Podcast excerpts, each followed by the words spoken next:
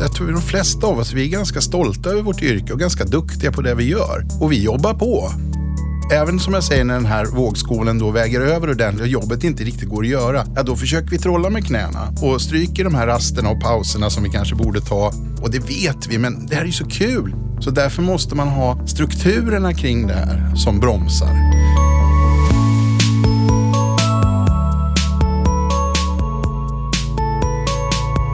Hallå arbetsmiljö! En poddserie från Arbetsmiljöverket. Hej och välkommen till den här podden som ska ge er lyssnare information och kunskap om arbetsmiljö. Du kommer att få veta mer om risker som kan finnas på din arbetsplats och hur du kan jobba med dem. Den här gången handlar podden om stress. Och vi kommer att få både fakta och höra experter uttala sig om det här folkhälsoproblemet. Jag heter Fredrik Berling och är er guide. Och precis som i alla Hallå arbetsmiljöpoddar har jag och ni lyssnare sällskap av ingen mindre än Ann-Caroline Kostet. Hej! Hallå Fredrik! Du är ju inspektör på Arbetsmiljöverket. Va, vad gör man då för något? Eh, vi besöker arbetsplatser och eh, genomför inspektioner där vi träffar arbetsgivare och arbetstagare och eh, kontrollerar så att man följer arbetsmiljölagstiftningen. Och syftet är ju att alla ska må bra. Ingen ska bli sjuk eller skadas eller till och med i värsta fall dö. Precis. Det är absolut därför vi är ute. Vi ska alla må bra på jobbet och komma hem på kvällen. Stress ska vi prata om idag. Jag antar att det är någonting som du stöter på ganska ofta under dina inspektioner. Ja, absolut. Eh, vi försöker ju inte prata om stress utan vi pratar mer om arbetsbelastning. Man har en hög arbetsbelastning och om i sin förlängning man har en ohälsosam arbetsbelastning. Eh, vi pratar också om att det handlar om organisatorisk social arbetsmiljö och inte som innan när vi pratar om psykosocial arbetsmiljö utan vi har lyft det till att det är en organisatorisk fråga.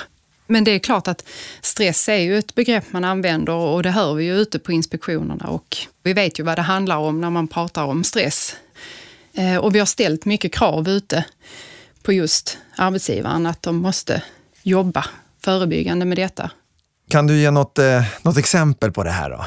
Ja, alltså vi har ju under ett antal år nu eh, varit ute och inspekterat i äldreomsorgen. Och det har ju varit utifrån att man har sett att eh, frånvaro från arbete eh, har varit faktorer i den organisatoriska sociala arbetsmiljön. Att det har ökat mycket inom den typen av verksamhet. Även inom skolor har vi sett att det ökar. Så att vi är ute och inspekterar i de verksamheter där vi ser att det här är ett arbetsmiljöproblem.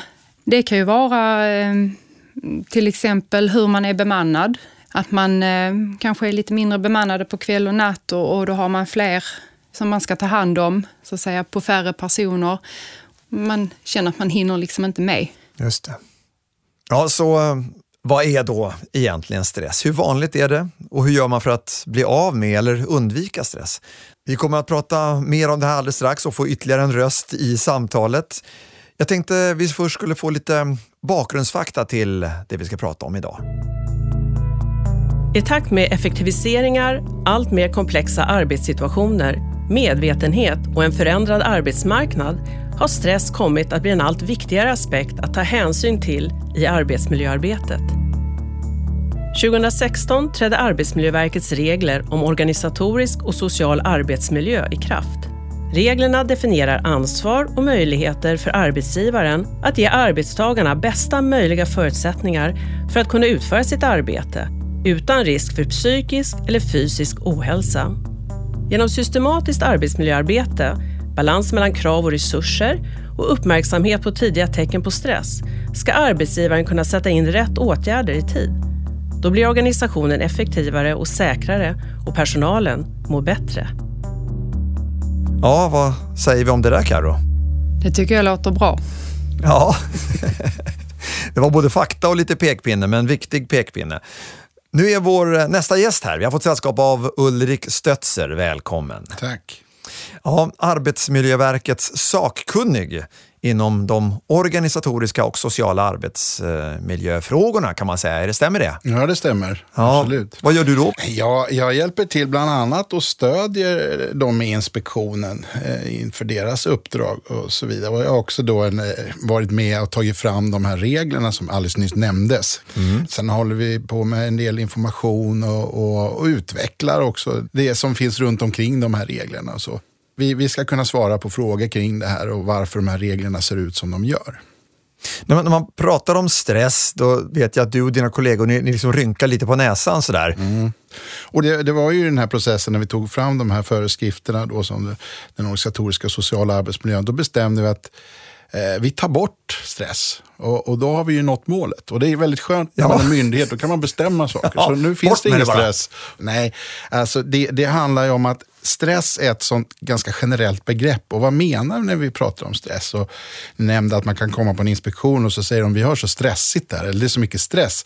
Ja, vad är det då? Är det det som folk upplever och uttrycker? Är det det som sitter i kroppen?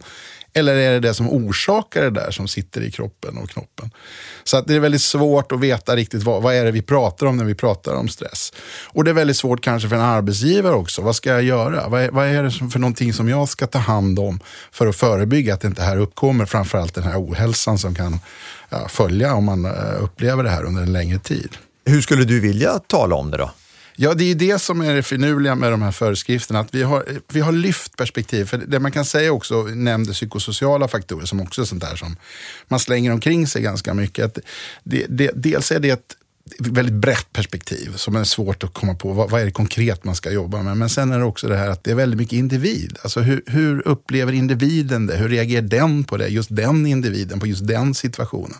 Och vi vill lyfta det till den organisatoriska nivån. Som hur man leder och fördelar arbetet, kommunicerar. Helt enkelt de förutsättningar som finns för att göra arbetet. Och det ska liksom vara bra för alla. Och det, och det är klart att det, från ert perspektiv så är det ju det på det sättet som ni också måste angripa det här. Mm.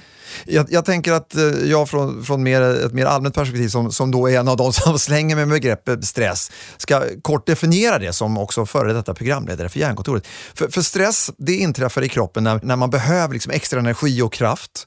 Och det låter ju positivt och det är det ju faktiskt också. Man får lite högre hjärtverksamhet, musklerna spänns och, och stresshormoner rusar ut i kroppen för att frigöra energi. Och då kan vi utföra saker som vi egentligen inte kan utföra. Vi blir starkare, vi blir mer på tå, vi blir alerta och så. Men det är ju då sen, om man inte får någon återhämtning utan det här stresspåslaget fortsätter och är där uppe hela tiden, det är då det får konsekvenser. Eller hur? Ulf? Ja, det är ju det är då hälsoriskerna dyker upp. Och det, det är ju lite så vi har faktiskt definierat de här riskerna då som, som arbetsgivaren ska hålla koll på. Och det ena det, det handlar om arbetsbelastning. Och man kan ju se det som här vågskålar. Att du har dina krav på arbetet och de kraven är ju det du ska göra och hur du ska göra det. Och det kan ju vara allt från då kanske hemtjänsten att man ska ta hand om de äldre och hjälpa dem med olika saker. Till att man jobbar i en konsultföretag där man ska ta fram jätteavancerade lösningar som det tar en halv dag att förklara för någon som inte är insatt. Och sen har vi den här andra skålen som är resurserna. Och det är liksom det vi behöver. Alltså det är en verktyg, en kunskap, bemanning pratar vi om. Det finns ju alla möjliga saker som man behöver för att, och kommunikation och vad det nu är för att kunna göra de här uppgifterna. Och det här ska ju vara i balans på något sätt. Och det som händer om det är obalans, att resurserna inte räcker till, det är ju nästan att jobbet blir ogörligt. Eller jag skulle säga att det är så. Det går inte att göra det här jobbet. Och fortsätter det där över tid, då säger vi att vi har ohälsosam arbetsbelastning. Och det i förlängningen kan skapa de här stressreaktionerna som sen ja, kan skapa ohälsa. Och Ofta så är det ju inte det korta perspektivet. Det här med att någon springer in i väggen en dag och sen är, ja, så är det över. Det är ju väldigt ovanligt. Utan det stora faran är ju hjärt-kärlsjuklighet och så över tid.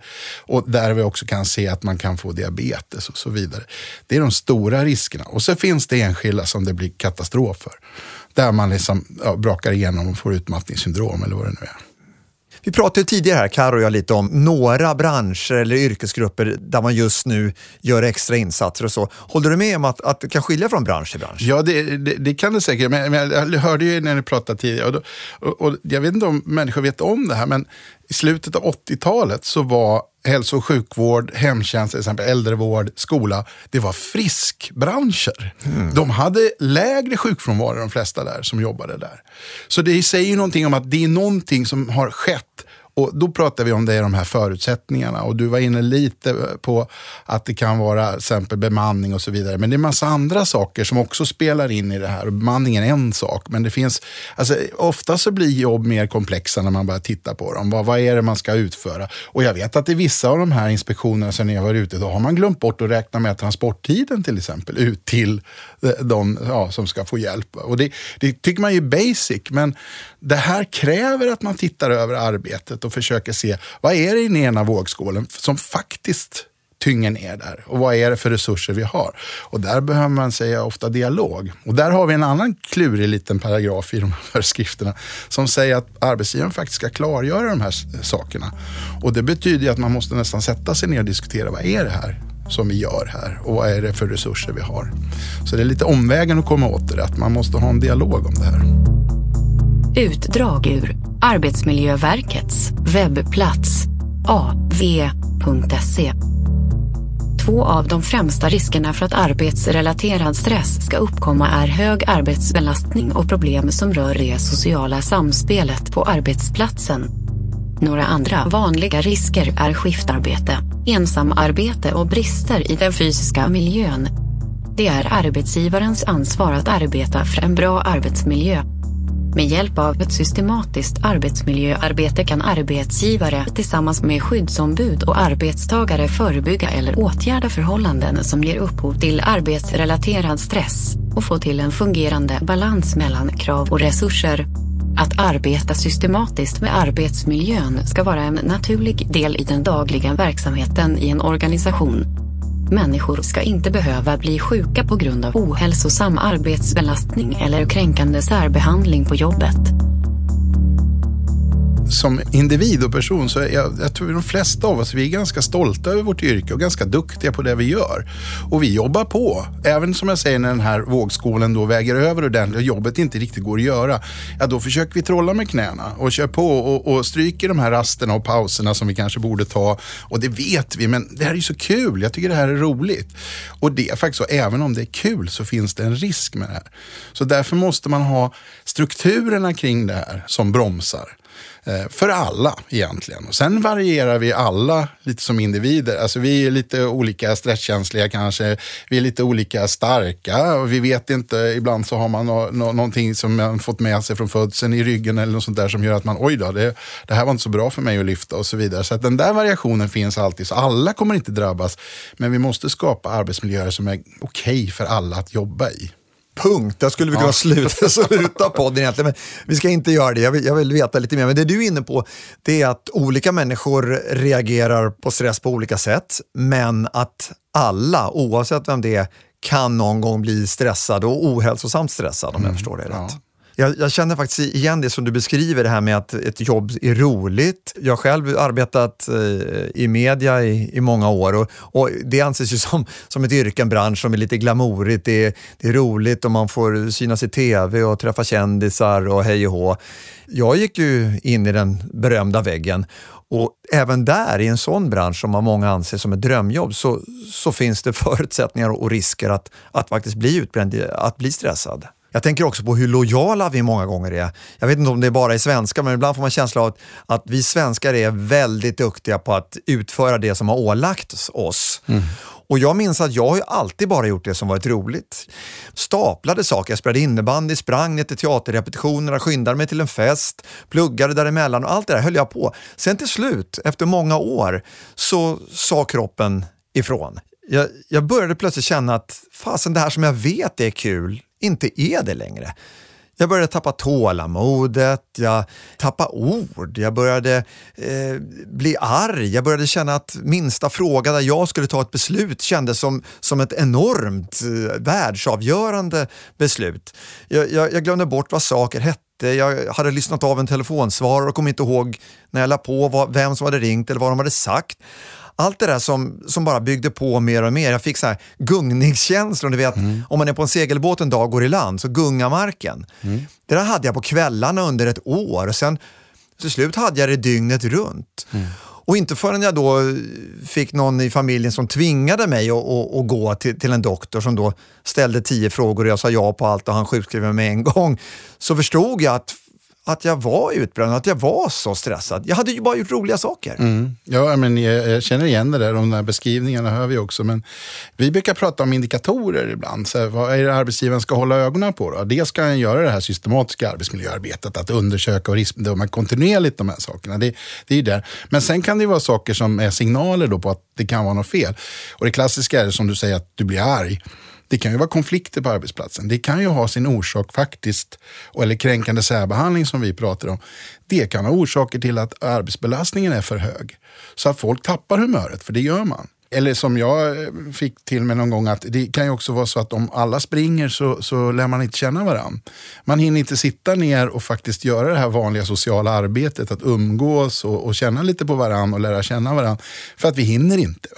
Så att, att de här indikatorerna, de kan vara flera och då kan man ha ögonen på att se, dels är det att titta på sina arbetstagare, se om, ja, himlar de med ögonen, ser de stressade ut, ser de liksom svettiga ut. Det, det är väl klart det bästa, men ibland går inte det alltid. Sen är vi bra på att dölja hur är det? Jo då, tack, ja, det är bra. Så. Och ibland är det ju lite där, man koketterar nästan det här med att jag är stressad. Va? Alltså man träffar någon på stan, hur ofta träffar någon på stan som säger, äh, jag har det jättelugnt, jag har jättelite arbetsuppgifter och jag, jag kan gå hem tidigt. Va? Så alla är ju lite, äh, jag är lite stressad. Så att det är lite svårt där att få reda på hur man, folk verkligen mår. Men ett sätt att titta på det, det är de här indikatorerna och till exempel det här att produktionen faller. För jag tror att du kanske ger ordet sämre jobb också ett tag, när det ja, börjar närma sig slutet. Och det är ett typiskt tecken att varför funkar inte det här som alldeles nyss funkade? Vi har varit eh, ute och samlat ihop lite röster kring det här med vad som gör folk stressade. Lyssna på det här får ni se. Vad gör dig mest stressad på jobbet? Oj, vad gör mig inte stressad? att ha oklara direktiv. Att inte ha någonting att göra. Jag är egenföretagare så då är det alltid då är det stressen att inte ha tillräckligt med kunder eller inte ha tillräckligt med uppdrag för att klara sig. Ingenting. Så ingenting som, som gör att du blir stressad? Nej, nej. När man jobbar så länge på samma jobb så bibehåller man lugnet. En arbetsgivare som eh, vill att jag gör saker snabbt och eh, inte lyssnar kanske på mina känslor och så. Uh, högt ljud, oljud och att andra är stressade. Vad gör dig mest stressad på jobbet? Öppna kontorslandskap och när man inte har någonstans att dra sig undan. Det är svårt att skärma av. Man hör till exempel om det är någon som är stressad som sitter bredvid. Stress smittar. Även om jag inte är stressad så blir jag stressad. Ja, Karo, vad säger du om det här vi hör? Eh, det är ju mycket som, som spelar in på en arbetsplats, alltså som kan leda till att man känner det här att man har en arbetssituation som, eh, som, som gör att man inte mår bra. Mm. Eh, och det är ju liksom som de nämner här, det kan vara en bullrig miljö. Eh, att man eh, inte kan återhämta sig. Men återhämtning har jag förstått är, är av vikt. Mm. Det är väl kanske en, en av grunderna för att, för att kanske inte kan undvika det sådana här tillfällen när man måste slå på lite mer och jobba på lite mer och där, där man kanske till och med inte hinner med rasten. Och alla jobb går inte att förutse fullt ut och då vet vi att det är viktigt efter sådana perioder att man ändå har ordentlig återhämtning. Och, och där får man ju tänka på att man kanske inte då ska svara i telefon eller kolla mejlen då. Då kan man som arbetsgivare faktiskt se till att det blir bra återhämtning. Så alltså mycket man kan. Man kan ju inte tvinga folk på sin fritid att göra så saker. Det kan de inte göra. Men, men alltså att i alla fall inte jobbet inkräktar på den här återhämtningen det ni var inne på att man kan vara stressad av olika saker. Och så är det ju. Det är massor i livet som stressar oss. Men vi reglerar faktiskt bara den här ohälsosamma arbetsbelastningen som vi var inne på. Alltså när den här obalansen är över tid. Eh, så att man ska titta på de krav som ställs och resurser. Och varför gör vi bara det och inte titta? För man kan faktiskt eh, känna en form av stress att inte trivas till exempel. Eh, att man har kollegor som beter sig på ett sätt som man inte tycker om. Och, men vi reglerar inte det. Eh, och inte ledarskap och andra sådana saker. Och det finns en anledning och det är för att vi, vi helt enkelt måste följa vetenskap och forskning. Och just när det gäller en sån här obalans mellan krav och resurser, då vet vi att det finns en hälsorisk som är allvarlig. Då. Så det, det kan finnas annat som också påverkar i arbetsmiljön, men vi, vi måste ändå hålla oss till det som vi säkert vet att det här måste man verkligen förebygga. Karo, när du är ute på, på inspektioner, går du, går du på stressinspektioner eller är, tittar du på allt? Liksom? Ehm, det är ju mycket kopplat till det systematiska arbetsmiljöarbetet också, för att det är, det är ju en helhet. Det är ju både den fysiska arbetsmiljön och så är det den organisatoriska och sociala arbetsmiljön. Och allting grundar sig i det systematiska arbetsmiljöarbetet. Att man regelbundet gör de här undersökningarna, att man har koll på alla faktorer som kan bidra till risker, som kan bidra till ohälsa och, och olycksfall och att man jobbar systematiskt och, och förebyggande med de riskerna man har. Så att mycket är ju kopplat till det systematiska arbetsmiljöarbetet och att man liksom kontinuerligt och hela tiden regelbundet jobbar med detta. Eh, men det är absolut en del som vi pratar om och det är ju i alla typer av verksamheter. Eh, även om vi har haft aktiviteter nu riktade mot då specifikt äldreomsorgen så, så pratar vi om detta på byggarbetsplatser också, för de har också tidsplanering eh, som de ska följa och tidsramar de ska förhålla sig till och, och, och så. Så att eh, det finns ju liksom i alla verksamheter 2016 så, så infördes ett, ett, antal regler och nya föreskrifter. Där, där var ju där var ju du och ni, Ulrik, på Arbetsmiljöverket inblandade i att ta fram dem. Berätta. Ja, alltså som jag sa, det, de bygger egentligen på tre grunder. Egentligen. Det, det ena är den psykiska ohälsan som vi vet, alltså arbetsrelaterad psykisk ohälsan, som är ett stort problem. Och det ökade då också under en viss tid. Och det här ser vi inte bara här i Sverige, det är hela Europa. Alltså det är ju det största skälet till att folk faktiskt blir sjukskrivna från sina arbetsplatser. Så det är ju en jätteviktig fråga att hantera för den skull. Sen har vi det andra som jag sa, vetenskapen var i ett läge då där man ganska tydligt kunde säga vilka vilka risker är det inom det här området som ni ska hantera? Och då var det här ohälsosam arbetsbelastning, arbetstidens förlängning och kränkande särbehandling. Och egentligen kunde föreskrifterna heta det, för det är de tre riskerna det handlar om. Och vi inspekterar inte stress, jag vill bara säga det en gång till så att ingen kommer, kom vi har stress, utan nej men hur ser det ut med arbetsbelastning, arbetstidens förlängning och kränkande särbehandling? Det är det vi inspekterar. Varför heter det då organisatorisk social arbetsmiljö då? För det är ju, det är ju mycket mer. Och det är för att vi vill visa på att lösningen ligger där. Lösningen ligger i hur man fördelar och organiserar arbetet. Också det sociala stödet, hur det där ser ut. Alltså hur man får samarbetare och så vidare. Det är där lösningen ligger. Men det är de här riskerna som jag nämnde som man ska jobba med. Så hur gör man då? Vem och, och hur kan man anmäla det här om man uppfattar att man själv eller någon kollega är stressad eller har en o hälsosam arbetsmiljö. Bravo, det är bra. Nu, rätt begrepp. Det, det är faktiskt en pedagogisk fråga, att vi försöker få alla att prata samma språk. Mm. För då är det lättare när man ska göra något, särskilt skyddsombud som är där ute. De, när de anmäler, de har ju rätt att anmäla till oss. Det är bland annat det. Så det var det jag tänkte komma in på, att man går till sitt skyddsombud.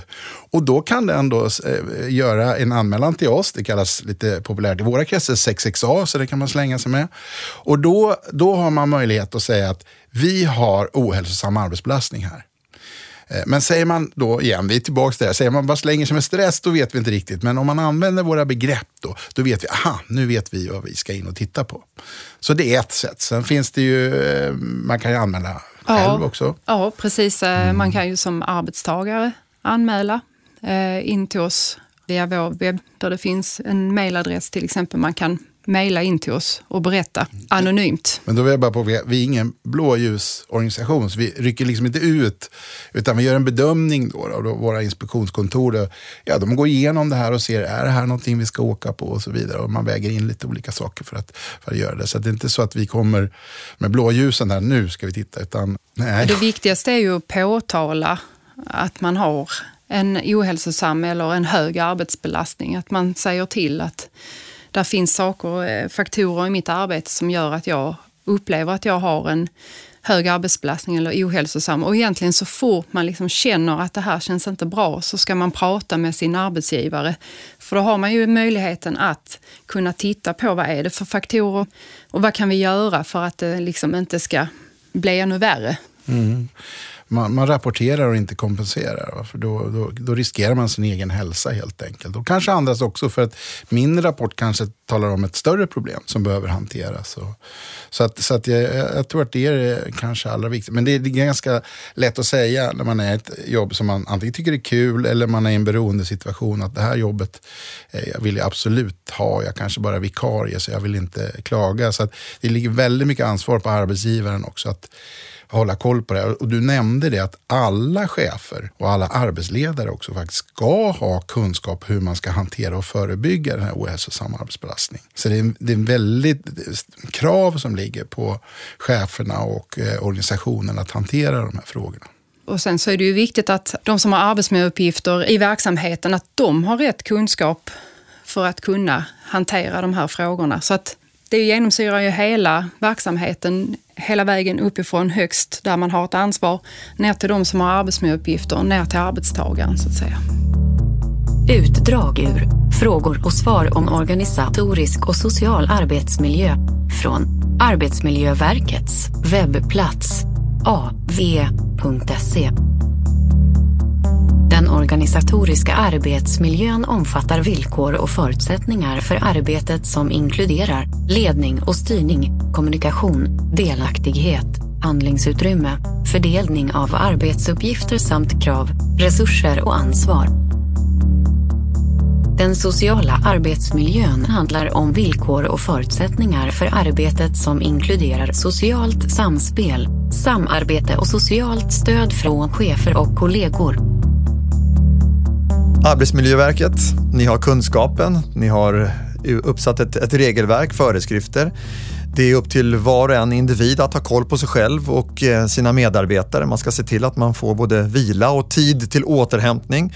Eh, ställa rimliga krav på sig själv och att ens arbete ställer rimliga krav på arbetstagaren. Motion, sömn, eh, lära sig säga nej Mm. Nu pratar jag om individnivå. Dricka, mått, dricka måttligt. Dricka Glöm måttligt. inte det. Gå i kyrkan på söndagar. Nej, nej, nu, nej, du, nu.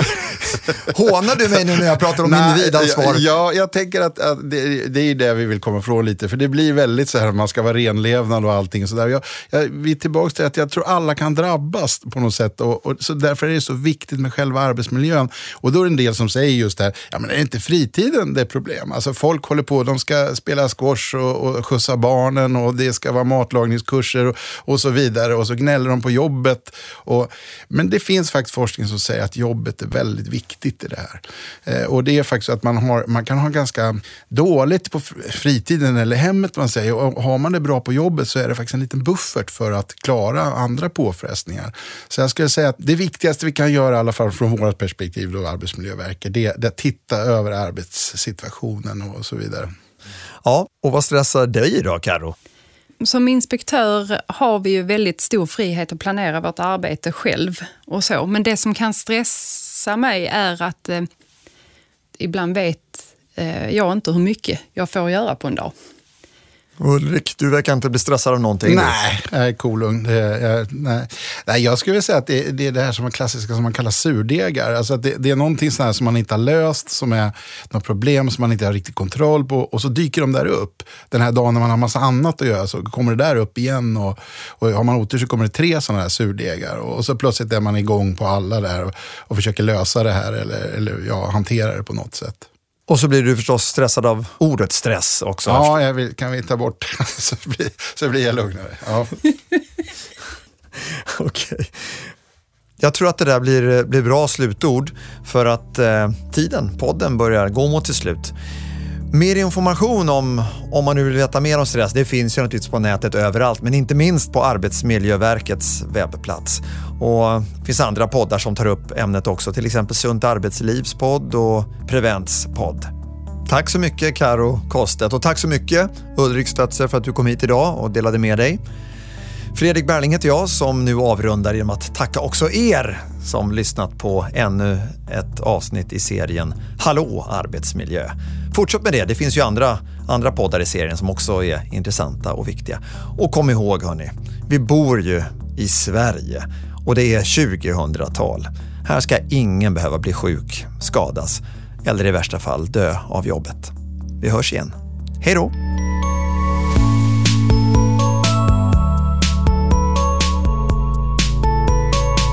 Hallå arbetsmiljö, en poddserie från Arbetsmiljöverket. Programledare Fredrik Bergling. Om du vill veta mer om Arbetsmiljöverket, besök www.av.se